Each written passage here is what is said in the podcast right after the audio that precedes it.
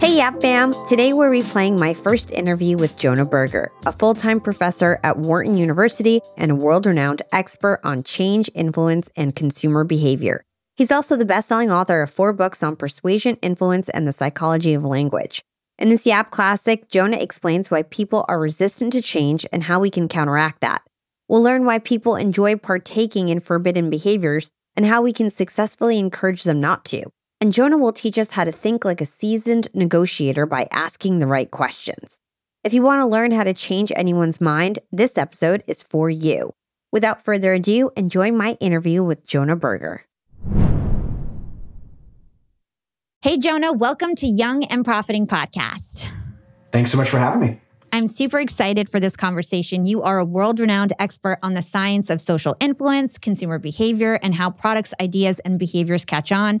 I personally love these conversations. We always talk about persuasion and influence on Young and Profiting Podcast, so I can't wait to dive into it all and your book, The Catalyst. So first off, I'd love to learn more about you and your journey and how you found yourself here. From our research, we found out that you grew up in DC and all throughout school, you tested at genius levels. So curious to understand why you decided to study human behavior and what got you interested in all of this. I don't know who said I tested at genius levels, but that's very generous of them. You know, I've always been interested in science. I've always been interested in how things work. I grew up, I went to like a magnet high school for math, science, and computer science. But I was particularly interested in applying those tools to the social sciences, right? So experimentation is great, research is great, data is great, but can we use those same tools to understand human behavior? When I was growing up as a kid, I used to have ads up on my wall, you know, so like my favorite Nike ad or my favorite this ad or my favorite that ad.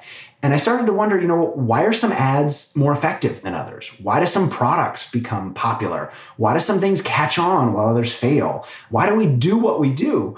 And I started realizing that there was an opportunity to study that. I was actually in college and I was doing a major called Science, Technology, and Society, where they look at the interaction between society and sort of science and tech. And we're reading this article about how the way we build buildings affects how people raise their children.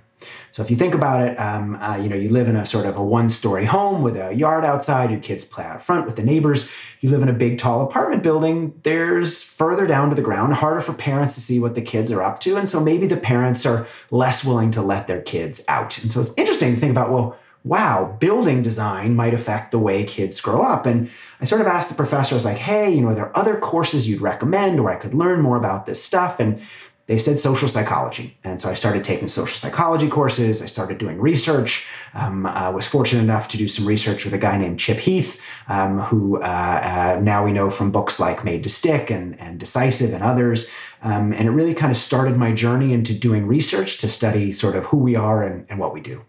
That is a perfect segue to your new book, The Catalyst, How to Change Anyone's Mind. There's so many interesting nuggets. I don't want to waste any time getting right into it. So let's get a good understanding of how people change, starting with what doesn't work. So typically, we tend to persuade and pressure and push, but even after all that work, nothing seems to move. And a lot of us think that we can just provide more information, provide more facts, more reasons, more arguments, and then people will end up changing, but that's not the case. In your book, you say that this approach assumes that most people are like marbles. Push them in one direction and they'll go that way. But people aren't like marbles. So tell us about that. Yeah, you know, I did a survey a few years ago, and so I was starting to think about this area and trying to sort of think about whether there might be a new way to get people to change. And so I did a survey of executives and individuals across a wide variety of industries. So everybody from, you know, the C-suite all the way on down, entrepreneurs, people that worked at big businesses, B2B, B2C. And I asked them 2 questions. I said, hey, what is something that you want to change? Anything at all. And then second, what's something you've tried to do to change it? And so people gave an array of different responses. Some people talked about trying to change a client's mind. Some people talked about trying to change consumer behavior. Leaders talked about transforming organizations. Nonprofits talked about changing industries. Startups talked about changing the world. But when it came down to what they had tried, for over 98% of the responses I got back, it was some version of pushing. And what do I mean by pushing? Well, let me add more facts. more figures, more reasons, more information. If I just tell you why this is a good idea, if I could just explain to you, give you more information, you would come around. Let me make one more phone call, one more pitch, send one more email if I'm a salesperson, for example. You know, if I just push people a little harder, they'll go. And it's clear why we think that, right? You mentioned a marble, but we can even more simply think about a chair.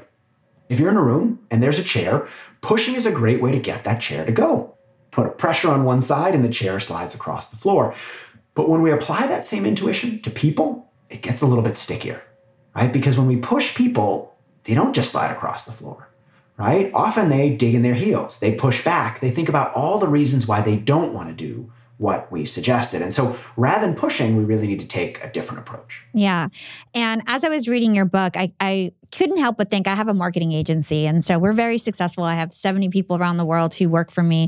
But, you know, I don't land every deal, right, that I talk to. And when I was thinking back about some of the bigger deals that I've lost, it was me like overly trying to convince them with like use cases and references and this and that. And so it's just so funny to think about like the times where I didn't necessarily do that, how I won the deal and how it really turns people off when you just overly trying to convince them. Yeah. And I think, you know, there's a neat analogy we made to chemistry here. And I don't know if you were going to talk about that soon, but if it's okay, I'll talk about it now for a second. But if you look at chemical change, it's really hard, right? So you think about a diamond, for example. It didn't start out a diamond. It started being carbon that was like squeezed together through eons of time and temperature and pressure.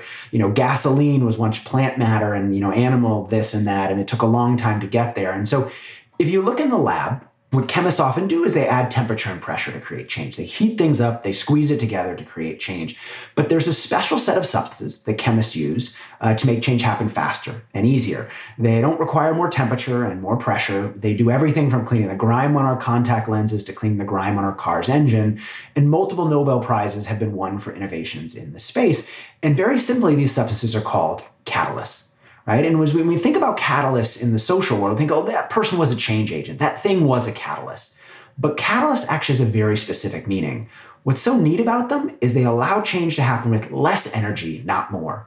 Rather than pushing so much, they identify the barriers or the obstacles to change, and they mitigate them. And that's really what I've thought a lot about over the past few years, and this approach is all about not pushing harder, but identifying the obstacles or barriers and mitigating them. It's kind of almost like, you know, imagine you're in a car. So you get in it, you walk out of a game or, you know, picking your kids up at this or going to the office and your car's parked on a hill, you get in the car, you stick your key to the ignition, you turn your key and you step your foot on the gas.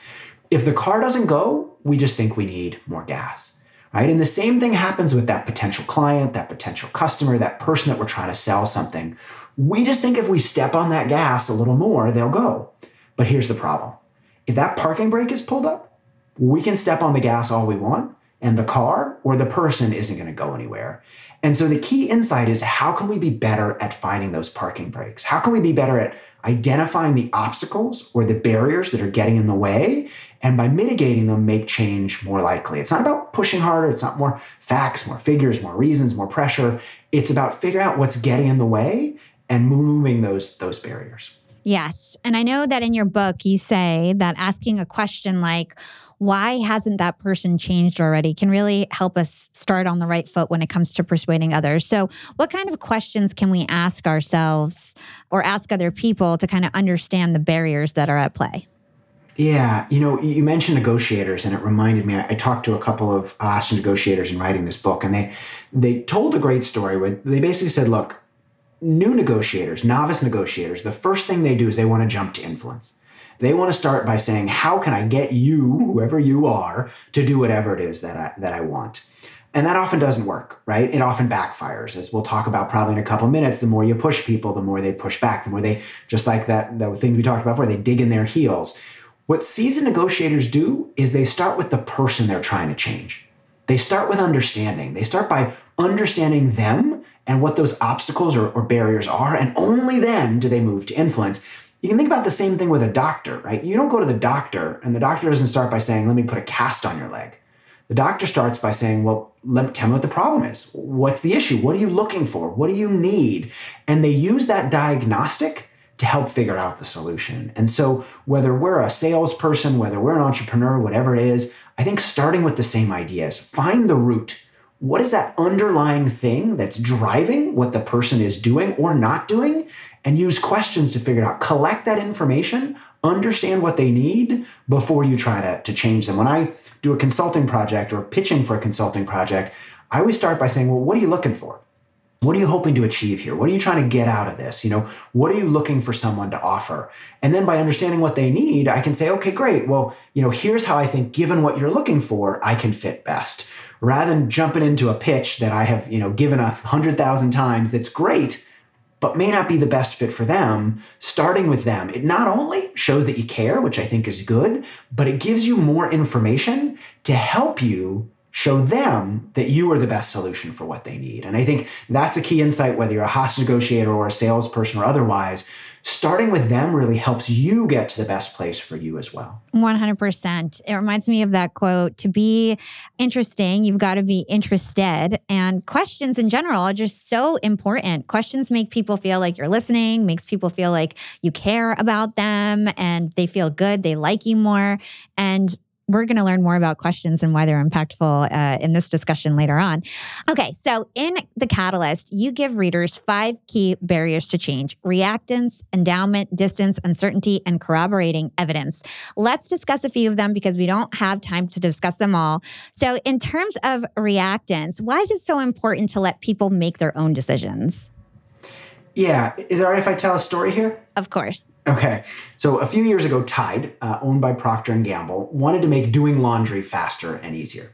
Doing laundry is not that difficult, not impossible, but you never know exactly how much detergent to add. Sometimes you spill it on your hands or the counter, and it turns out it would be better if some detergent went in early in the cycle and other detergent went in late. And you can't do that with liquid or powder detergent. So they spent a bunch of money on R&D. And they end up coming out with these things called Tide Pods, basically set it and forget it. They're one of these little colorful things in the laundry, and it takes care of the problem. They spend $100 million on marketing, and they hope it takes a big chunk of the over $1 billion laundry industry. They release them. They're doing okay, but then they hit a snag, which is that people are eating them. You chuckled. I'm sure many people in the audience sort of gulped a little bit. You might sit there going, well, what do you mean people are eating them, right? I mean, aren't they filled with chemicals? Yes, they are filled with chemicals. And yes, people are eating them. There was a video online that showed them melted on top of a pizza. There was an image saying they looked good enough to eat. And suddenly, mostly young people were challenging one another to eat Tide Pods. It's called the Tide Pod Challenge, as many of you may remember. Imagine you're a Tide executive in this situation. You're sitting there going, How did this happen? People should know not to eat these things. But just in case, we'll do what companies often do when they don't know what to do, which is we will put out a press release telling people don't eat Tide Pods, right? And in case that's not enough, we'll do what companies also do when they don't know what to do, which is hire a celebrity, Rob Gronkowski, to put a big public service announcement saying don't eat Tide Pods, right? They told people not to do it. Gronk told people not to do it. They thought that would be enough. So if you look at the data, you see something interesting. So sort of it's, a little bit of attention, Tide releases their announcement. Now, the hope is that it will stem interest in the Tide Pod Challenge, that it will go down, people won't be interested anymore. But it turns out the exact opposite happens. There's a 400% increase in searches for the Tide Pod Challenge. And it's not just parents wondering what their kids are up to. Visits to poison control shoot up as well. In the next 2 weeks, more people come into poison control than had in the 2 years prior. And basically, a warning became a recommendation. Telling people not to do something made them more likely to do it. Now, you could look at this example and say, that's nuts, kids are crazy, what's going on, blah, blah, blah, blah, blah. But it's actually just one example of a much broader phenomenon, and that is reactance. At the core, when pushed, people push back. Whether we're pushing people to do something or they're pushing them not to do something, right? They have an ingrained motive to push back against us. And so I'm happy to talk more about why that is, but I think that's a really great example of this underlying idea. Let's hold that thought and take a quick break with our sponsors. What's up, Yap Bam? Being an entrepreneur and working remotely definitely has its perks. And I know a lot of you listening in are in the same boat as me. But do you really take advantage of being able to work from anywhere? I know I typically don't, but thankfully this past holiday, I finally decided to make use of my work flexibility for the first time ever. my boyfriend and I decided to pack up and leave to the West Coast to spend an entire month working from home in the sun. We got a super cute bungalow in Venice Beach with a fenced backyard. The change in scenery, the fresh air, and the slower pace helped me to inspire some really cool new ideas for my business. And honestly, I'm feeling really refreshed and ready to rock in 2024. And who helped me make these remote work dreams come true? It was Airbnb. And Airbnb has come in clutch for me time and time again. Whether it's finding the perfect Airbnb home for our 3-day annual executive team get-together or booking a vacation where my extended family can fit all in one place, Airbnb always makes it a great experience. And you know me, I'm always thinking of my latest business venture, and I've been begging my boyfriend to start hosting our place on Airbnb. And finally, we're going to start. So many of my successful friends host on Airbnb, and it's such an amazing way to generate passive income. So to start, we have a plan to start spending more time in Miami, and we'll be hosting our place to earn some extra money when we're back on the East Coast. 2024 goals, and I'll keep you updated. A lot of people don't realize that they might have an Airbnb right under their own noses. I was pretty surprised myself. You can Airbnb your place or spare room, even if you're out of town for just a few days or weeks. You could do what I did and work remotely somewhere else and Airbnb your place to fund your trip. Your home might be worth more than you think. Find out how much at airbnb.com/host. That's airbnb.com/host to find out how much your home is worth. Young and Profiters, it's never been a better time to be an entrepreneur. With inspiration at our fingertips and powerful tools at our disposal, the possibilities are endless. And when it comes to tools that can truly make your business grow, there's one name that always stands out: Shopify. Shopify helps you sell at every stage of your business, from the launch your online shop stage to the real store with the door stage, and even the did we just hit a million orders stage? And if you're in that I need to sell more with less stage, Shopify Magic is your AI superpowered sidekick ready to whip up captivating content that converts from blog posts to product descriptions. Not to mention, Shopify also is the home of the best converting checkouts in the game, 36% better than other leading commerce platforms. Shopify turns browsers into buyers. It's no wonder Shopify powers 10% of all e-commerce in the US. And you can sell whatever, whenever with Shopify. Push pleated pants with Shopify's in-person POS system or monetize mindful meditation. I sell my LinkedIn Secrets Masterclass through Shopify, and they've made my life a breeze. It took a couple days to set up my store, and I just get to focus on what I do best, creating great content and marketing my product. So don't stress if you're new to this commerce thing. Shopify's extensive help resources are there to support your success every step of the way. And remember, whatever your stage, businesses that grow, grow with Shopify. Sign up for a $1 per month trial period at shopify.com/profiting, and that's all lowercase. Again, go to shopify.com/profiting to start growing your business today. You can sign up for a $1 per month trial period at shopify.com/profiting.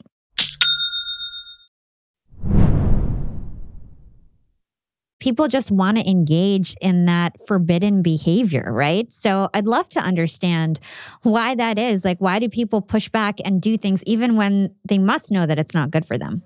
Yeah. I mean, I think the Tide example is certainly a strange one, but this happens all the time, right? It's not just if something's dangerous, we push back. Even when someone tries to get us to do something, we become less likely to do it. And the reason why essentially is we like being in the driver's seat. Right? It's all about freedom and autonomy. Why did I make this choice? Why did I buy this product? Why did I use this service? Why did I work with this supplier? Why did I agree to do whatever it might be? I did it because I wanted to. I'm in the driver's seat. I'm making my choices. But as soon as we, whether we are an entrepreneur, whether we are a colleague, whether we are a marketer, whether we are a salesperson, whoever we are, or a boss, whoever we are, as soon as we come and we say, hey, you should do this, now it's no longer clear who's in the driver's seat. Right? Are they in the driver's seat or are we in the driver's seat? And the more it feels like we're in the driver's seat, the less interested they are in doing what we want. Essentially, people have an ingrained anti-persuasion radar, right? So you can think about it like a missile defense system or something that's sort of scanning the environment for incoming projectiles. When they detect one, they engage in a set of defensive actions.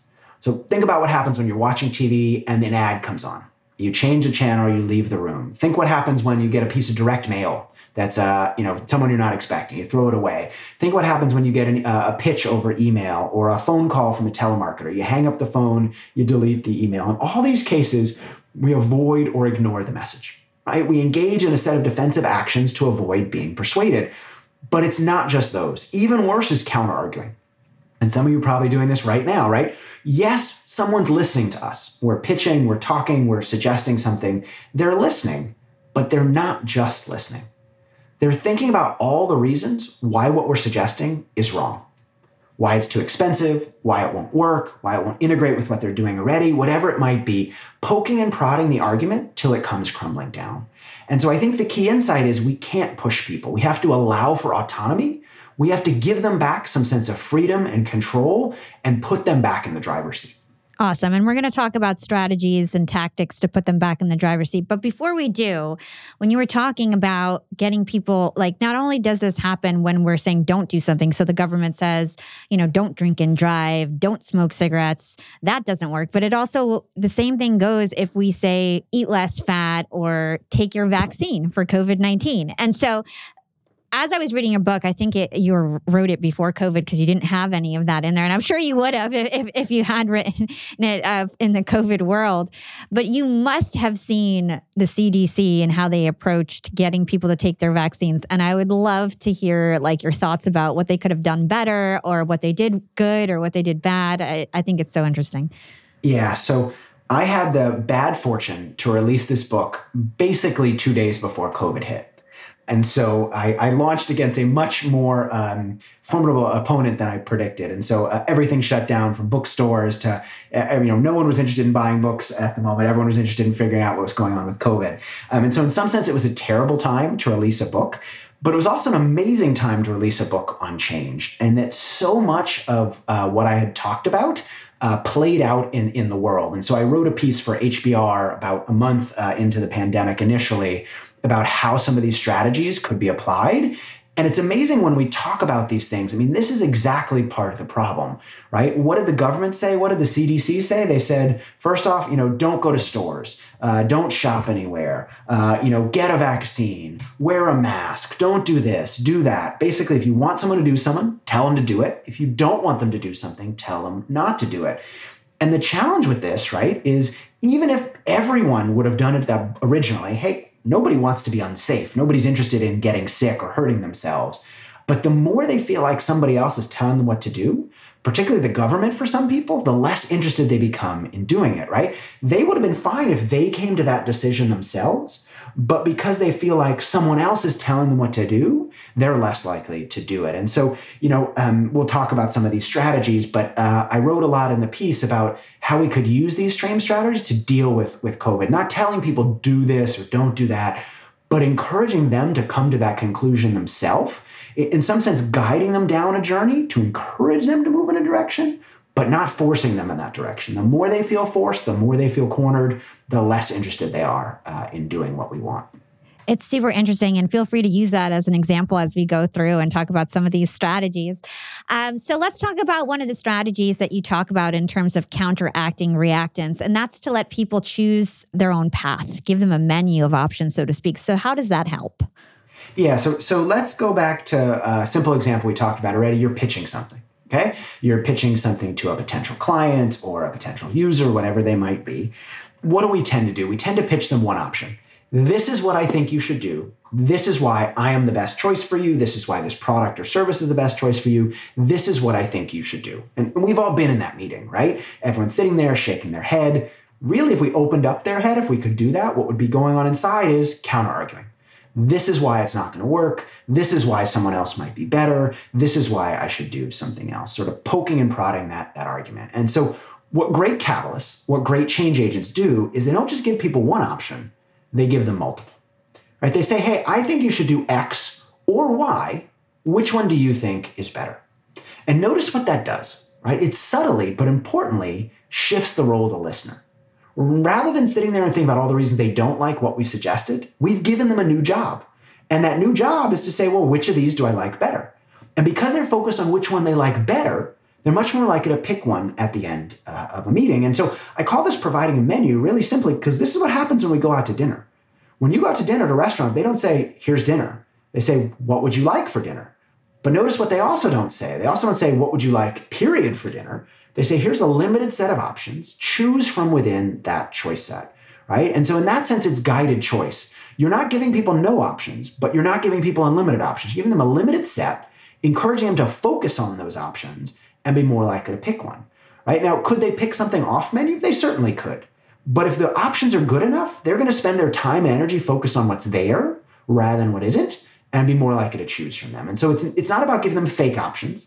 And it's not about giving them, 500 options, which would be overwhelming and won't work either. But it's about giving them 2, 3, 4, maybe 5 tops options that are real options that encourage them to focus on what's on the table rather than what isn't, and encourage them to choose from the set you wanted them to choose from in the first place. Yeah, I think that's such an unbelievable strategy. And so basically what you're saying is if you give somebody one choice, they're going to just try to poke holes in it. They're going to try to just figure out what's wrong with it, why it's not for them, and they're going to just focus on that. But if you give them multiple choices, they're going to be comparing the choices rather than poking holes in everything. Yeah, I find this happens to me, and maybe it happens to you as well when we shop online also. So when you go to like a store that only has a couple of options, or you're buying something in a category comes from multiple retailers, when you look at one place, you tend to want to go to check somewhere else, right? Maybe they'll have a lower price. Maybe they'll have better options, better colors, better selection. If I'm just looking at one place, maybe I should look elsewhere. But if you go on Amazon, often they'll have 2, 3, 15, 25 different options in the category. I was just looking at birdseed where we ran out of birdseed, and so I need more birdseed, right? There were so many options on Amazon. So many I didn't even think about going anywhere else, right? Because I'm assuming, well, there's enough good things here. I don't need to look elsewhere. And I can focus within the options that are here. And I'm not saying be like Amazon and give people hundreds of options, but the notion is the same. If you're giving people enough that they feel like that set is reasonable and they can focus there, they don't need to look anywhere else. Yeah, totally makes sense. So let's move on to another strategy you have in the book called Ask, Don't Tell. And basically you're saying to ask questions rather than making statements. So how can we use this to counteract reactance? Yeah, so when we make statements, as we've talked about already, people push back, right? If I'm the CDC and I'm saying, you need to get vaccinated because it's dangerous if you're not, people go, oh, well, yeah, my cousin, though. He or she's not vaccinated and they're fine, right? If we're pitching something, we say, oh, this is why we're better. Someone focuses on why it's not.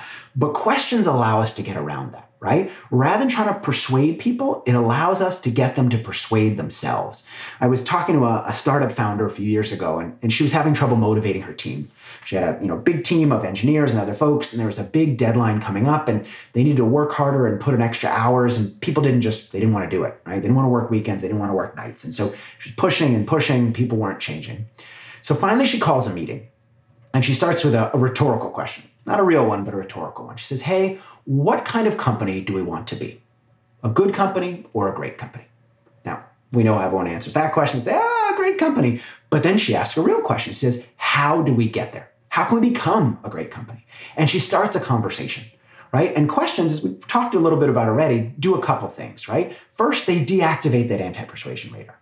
Rather than thinking about why they hate what the boss is suggesting and pushing back against that statement, they've got a different job, right? Coming up with their opinion about how the company could become better, which people are more than happy to do, right? There are very few things people like more than sharing their opinion. And so you've gotten them engaged, which is good. They're leaning in rather than leaning back.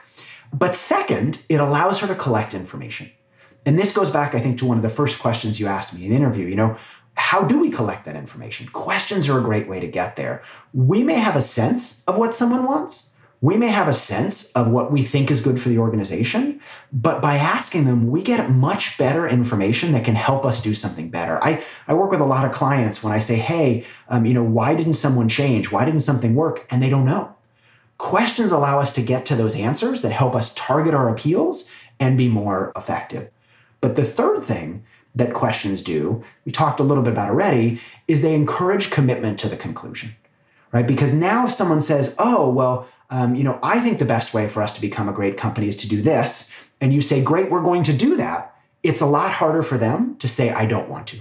because they suggested in the first place. Same in sales, right? If you say, great, what are you looking for? And they say, I'm looking for X. And then you say, great, well, you know, we have X, we are X, we do X. It's a lot harder for them to say, well, I don't want this, because they told you what they wanted, right? And you told them how you achieve that. And so I was talking to someone who said, you know, it's so funny, my boss loves feeling like, you know, whatever I come up with is his idea. And I said, the only funny part is it's not just your boss. Everyone likes feeling like something is their idea, right? The more you can give away ownership, the more you can let people participate in both the choice of the outcome and the journey, the more ownership they have, the more bought in they are. And the more now it's not your solution, it's theirs, and they want to see it succeed. Yeah. Based on what you said, it just sounds like people are more bought in when you're asking questions, and you can get them to the same outcome and end point, but they're getting it on their own. And you're kind of just spoon feeding them the thought process to get there. Yeah. And I think this is, I mean, it's interesting in a couple ways, right? So some of us say, well, oh man, I want to get to the best thing for me. Why does caring about my customer or client or colleague or whatever it is, that's not going to help me get there, right? And I think that's not only narrow-minded, but also wrong, right? The more you understand what other people want, the more you can help them get what they want and help yourself along the way, right? And so it's not that the better off you make them, the worse you make yourself, very much the opposite.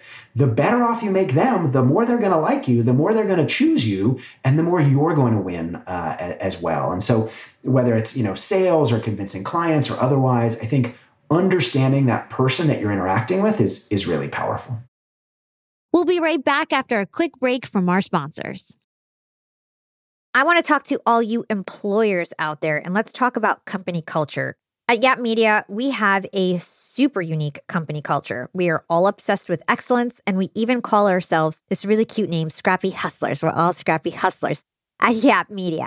And my team is growing fast. And hiring is a pain in the butt, especially if you're looking for A players that are going to roll up their sleeves. But luckily, when it comes to hiring, I no longer feel overwhelmed by the search for the perfect candidate because I use Indeed, the ultimate hiring platform. Indeed's matching engine always presents me with a pool of high-quality candidates that match my job description to a T. If you're tired of drowning in your hiring pool, Indeed is here to rescue you. You can use Indeed for scheduling, screening, and messaging your candidates, making the entire hiring process a breeze. And Indeed doesn't just help you hire faster. 93% of employers agree that Indeed delivers the highest quality matches compared to other job sites, according to a recent Indeed survey. I've hired some of my best employees at Indeed, some of my best Scrappy Hustlers. With over 140 million qualifications and preferences analyzed every day, Indeed is constantly learning from your hiring preferences. So the more you use Indeed, the better it gets at actually hiring your perfect match. Join the ranks of more than 3.5 million businesses worldwide that have already chosen Indeed to hire great talent. And listeners of this show will get a $75 sponsored job credit to get your jobs more visibility at Indeed.com/profiting. Just go to Indeed.com/profiting right now to support our show by saying you heard about Indeed on this podcast. Indeed.com/profiting. Terms and conditions apply. Need to hire? You need Indeed. Young and Profiters, I've got a fun fact for you. Did you know that by 2030, over 85% of the jobs that will exist haven't even been invented yet? And that's why we need to acquire new skills and stay relevant and adaptable. By embracing lifelong learning, we can future-proof our careers and our businesses. That's why you've got to check out Economist Education. Economist Education provides online executive education courses tailor-made for professionals just like us, crafted by The Economist's own editors and special experts. Economist Education courses are designed to sharpen your professional skills in key areas like data storytelling, critical thinking, sustainability, and so much more. I highly recommend checking out The Economist Education course, Business Writing and Storytelling. It's packed with valuable practical advice on how to inform and persuade through writing reports, social media, presentations, and beyond. The best part, these courses are online, flexible, and self-paced, lasting anywhere from 2 to 6 weeks. You're guided by expert tutors. You'll dive into a mix of videos, podcasts, texts, quizzes, and weekly assignments. Plus, you'll get a 3-month digital subscription to The Economist to support your learning journey. Economist Education provides access to online forums where you can network with peers around the globe. In a world where knowledge is power, Economist Education empowers you to lead the way. Economist Education is an incredible way to stay ahead in business. And I've got a special offer to get you started. Get 15% off any course, only available by going to my special URL, education.economist.com/profiting, and then enter the promo code profiting at registration. This offer ends on March 31st, so don't wait. For 15% off, go now to education.economist.com/profiting and use code profiting. Again, this ends on March 31st. If you want 15% off, you've got to go to education.economist.com/profiting and use promo code profiting at registration. Young and Profiters, I actually have a nasty habit of ordering way too many groceries. I'm embarrassed to say it, but I've wasted so much food in the past, and I felt really guilty about it, but now my conscience is clear with HelloFresh. Each week, I get ingredients shipped to me with step-by-step recipes. I get fresh, pre-measured ingredients that get me whipping up delicious dinners in no time. And then I reduce waste because you get exactly what you need and nothing else. I love trying new foods, and HelloFresh has over 45 recipes and more than 100 seasonal add-ons to choose from every single week. It's so much fun to pick out my meals. It's easier than ever to find something that everybody in your family will enjoy. I personally like to stick with the basics when it comes to HelloFresh. I get their meat and veggies plan. I love the options they have for that. And trust me, it's cheaper than takeout, and with pre-proportioned ingredients, you'll never waste money on excess food. And now Green Chef is owned by HelloFresh, which gives me an even wider variety of meals to choose from. There's something for everyone. I love switching between the brands, and you can enjoy both brands at a discount with me now. Skip the grocery store and save time with easy, tasty recipes delivered to your door. Go to HelloFresh.com/profitingfree and use code profitingfree for free breakfast for life. That's one breakfast item per box while subscription is active. That's free breakfast for life at HelloFresh.com/profitingfree with code profitingfree. So in your book, you give some more tactics in terms of self-persuasion. So let's talk about highlighting a gap. And can you help us understand why internal consistency is a big factor when it comes to driving human behavior? Yeah, so there's a great example of this. I'll sort of unpack the example and then we can talk about it more generally. So there's an organization in Thailand called the Thai Health Promotion Foundation, and they're trying to get people to quit smoking. And the only problem is no one wants to quit smoking. And so they're trying to figure out what can we do to get people to quit. And so they end up coming up with this campaign where they have people walk up to smokers on the street and they ask smokers for a light. Well, that's something if you're a smoker, it happens all the time. Someone asks you for a light, smokers often say yes, usually say yes. But this time the smokers say no. And the reason the smokers say no is that the person who asked them is a kid. Someone who looks 8 to 10 years old, a little boy with a monkey shirt, a little girl with pigtails. They say, "Can I have a light?" And the smokers say, "No way, I'm not gonna give you a light. You're a little kid. Don't you wanna go run and play? Smoking will make you look old. It'll give you lung cancer, emphysema. Smoking has pesticides in it. Cigarettes have pesticides," all these horrible things. "No, I'm not gonna give you a cigarette," right? They basically give the young people a lecture about why smoking is bad. And the young person shakes their head yes and goes, "Okay." And then they say, "But then why are you smoking?" And they hand them a little card that says, "Hey, you worry about me, but not yourself. If you're interested in quitting, here's a number to call to help you out." Now, this campaign is hugely successful. 40% increase in calls to the quit line, videos of the campaign go viral on the web, get millions of views. But I think what is the coolest about this campaign, the most interesting thing, is why it works, right? What makes it so effective? And so the Health Promotion Foundation had a key insight. And that key insight was, look, we can't push people. We're going to push people. Like I've been talking about, they're going to push back. We have to figure out another way to get them to change. And I think that has broader implications. Often as change agents, we think information is the issue. You haven't changed because you don't have the right information. If I give you that information, you'll change. That's very self-focused and egocentric. It's not thinking about the person we want to change. Often they have all the information. Smokers know all the dangers of smoking. It's not like they don't know, yet they're still doing it. And so telling them to quit because it's not healthy for them isn't going to work. And so they said, well, how can we get those smokers, as you nicely said, to convince themselves? And so what they did is something called highlighting a gap. People want their attitudes and their actions to line up. If I say I care about the environment, I better recycle. If I say I care about a certain sports team, I better watch their games.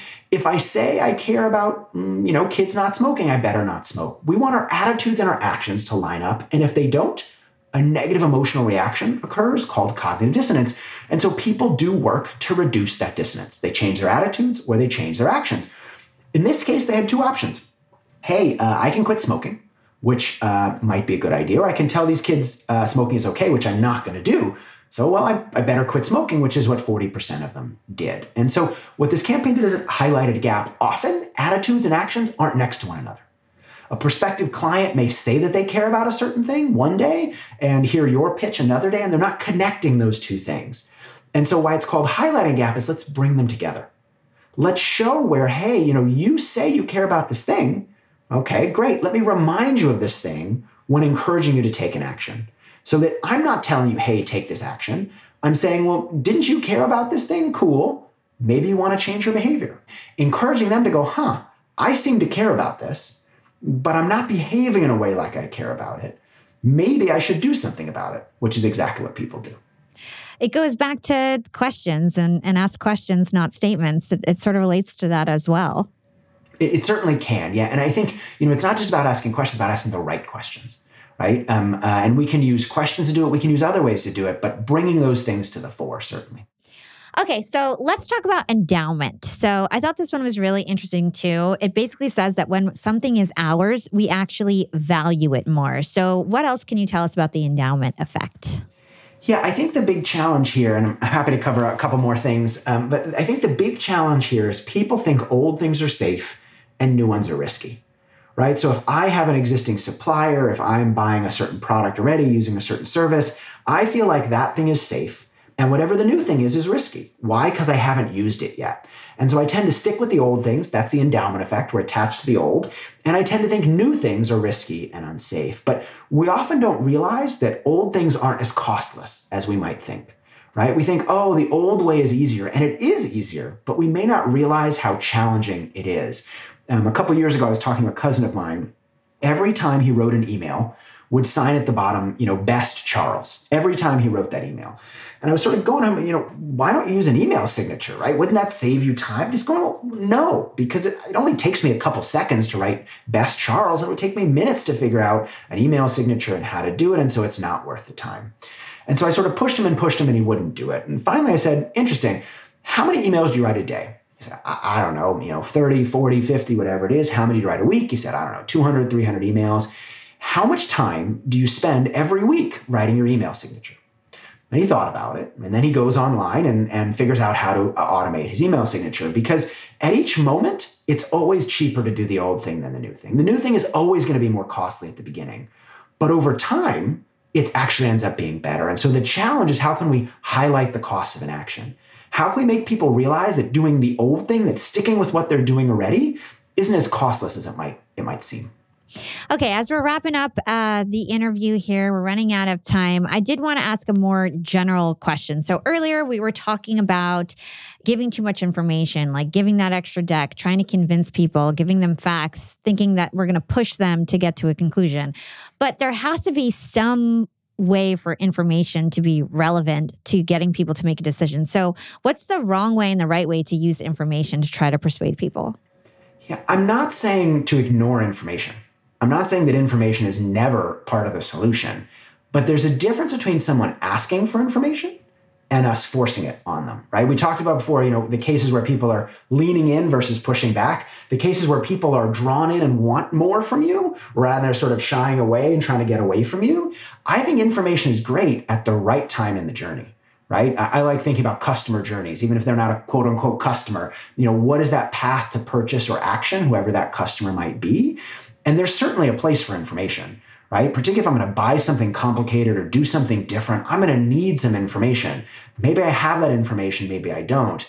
But starting with someone pushing that information down my throat is going to lead me to do the exact opposite. It's going to lead me to run away. And so it's more about, rather than selling people, starting with a conversation, finding out what they need, finding out how you can help them, finding out what they care about, and then helping them get to where they need to be. In some cases, showing them that the best way for them to get what they want is by doing what you wanted them to do in the first place. And that's where you can bring that information. You know, you're talking to a customer, hey, what are you looking for? We care about X, Y, Z. Awesome.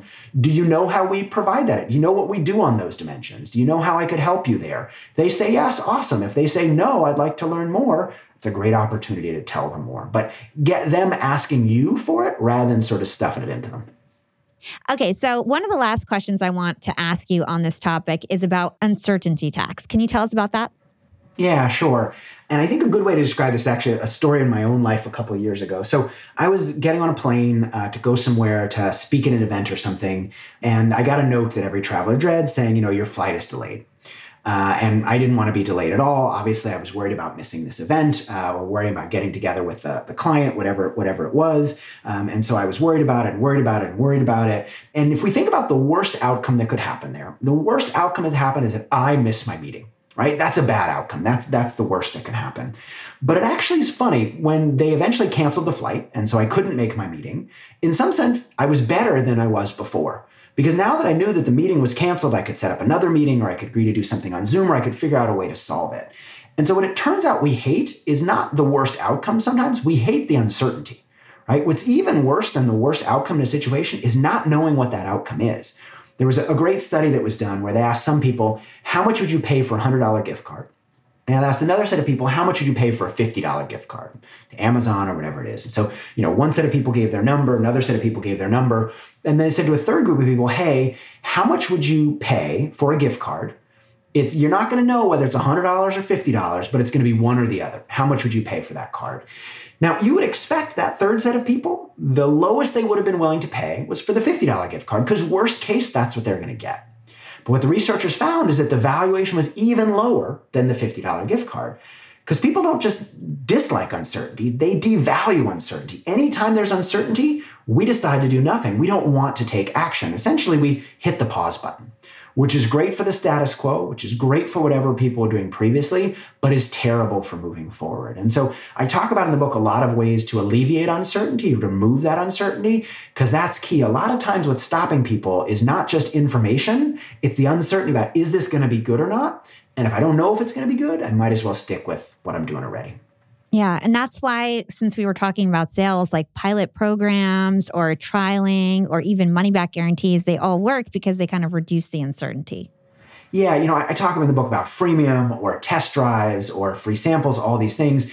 And we think freemium is sort of this new business model that's completely different. But at the core, what freemium really does, it allows people to experience the value of what we're offering, right? And here's the challenge. Whatever you're telling people to do, they've got an old thing they're doing already. You're saying the new thing is better, but how do they know it's better? And as we've talked about, there's all this cost upfront to switch to something new. And so what we're trying to do is lower that barrier to trial, make it easier for them to experience the value of what you're offering so that they say, hey, it's pretty good. Now it's worth paying some, whether time, effort, or money to learn a bit more.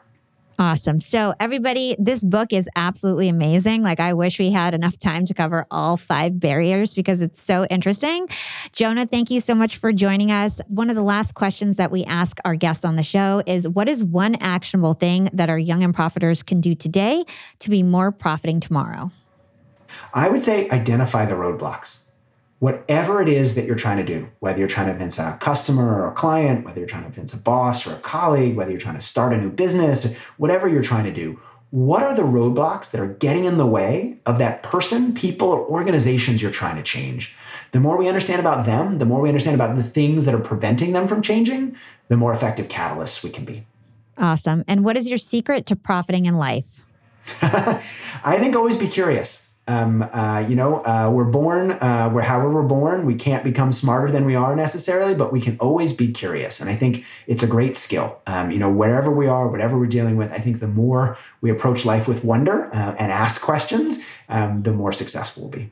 I love that. Where can our listeners go to learn more about you and everything that you do? Sure. Yeah. JonahBerger.com, just JonahBerger.com. There's a bunch of free resources there. So guides for changing a customer or a client's mind, changing a boss's mind, videos, one-pagers, all sorts of stuff to help you in your journey to apply these ideas. Awesome. I love this conversation. Thank you so much. No problem. Thanks for having me.